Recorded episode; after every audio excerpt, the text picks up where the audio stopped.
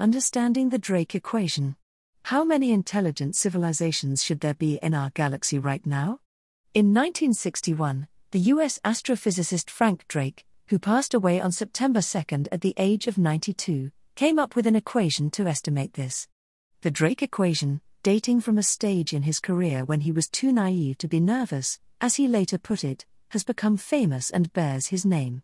This places Drake in the company of towering physicists with equations named after them, including James Clerk Maxwell and Erwin Schrödinger. Unlike those, Drake's equation does not encapsulate a law of nature. Instead, it combines some poorly known probabilities into an informed estimate. Whatever reasonable values you feed into the equation, it is hard to avoid the conclusion that we shouldn't be alone in the galaxy. Drake remained a proponent and a supporter of the search for extraterrestrial life throughout his days, but has his equation really taught us anything? Drake's equation may look complicated, but its principles are really rather simple. It states that, in a galaxy as old as ours, the number of civilizations that are detectable by virtue of them broadcasting their presence must equate to the rate at which they arise, multiplied by their average lifetime.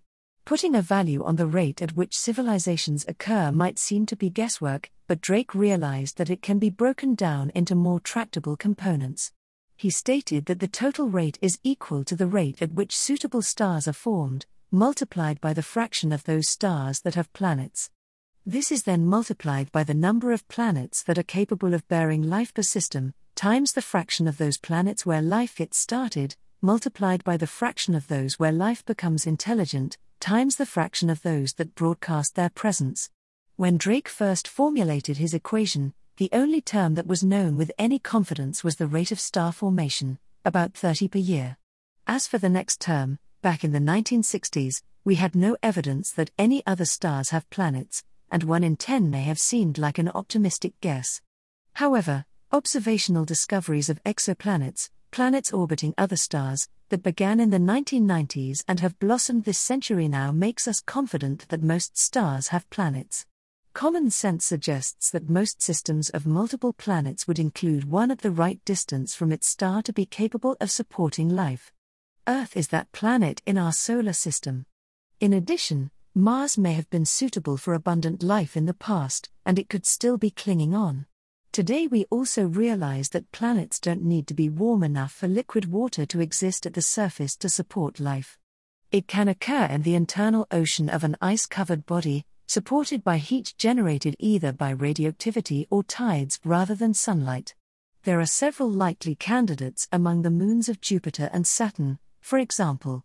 In fact, when we add moons as being capable of hosting life, the average number of habitable bodies per planetary system could easily exceed 1. The values of the terms towards the right hand side of the equation, however, remain more open to challenge. Some would hold that, given a few million years to play with, life will get started anywhere that is suitable.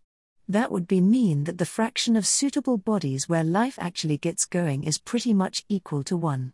Others say that we have as yet no proof of life starting anywhere other than Earth, and that the origin of life could actually be an exceedingly rare event.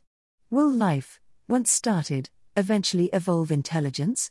It probably has to get past the microbial stage and become multicellular first. There is evidence that multicellular life started more than once on Earth, so becoming multicellular may not be a barrier. Others, however, point out that on Earth the right kind of multicellular life, which continued to evolve, appeared only once and could be rare on the galactic scale.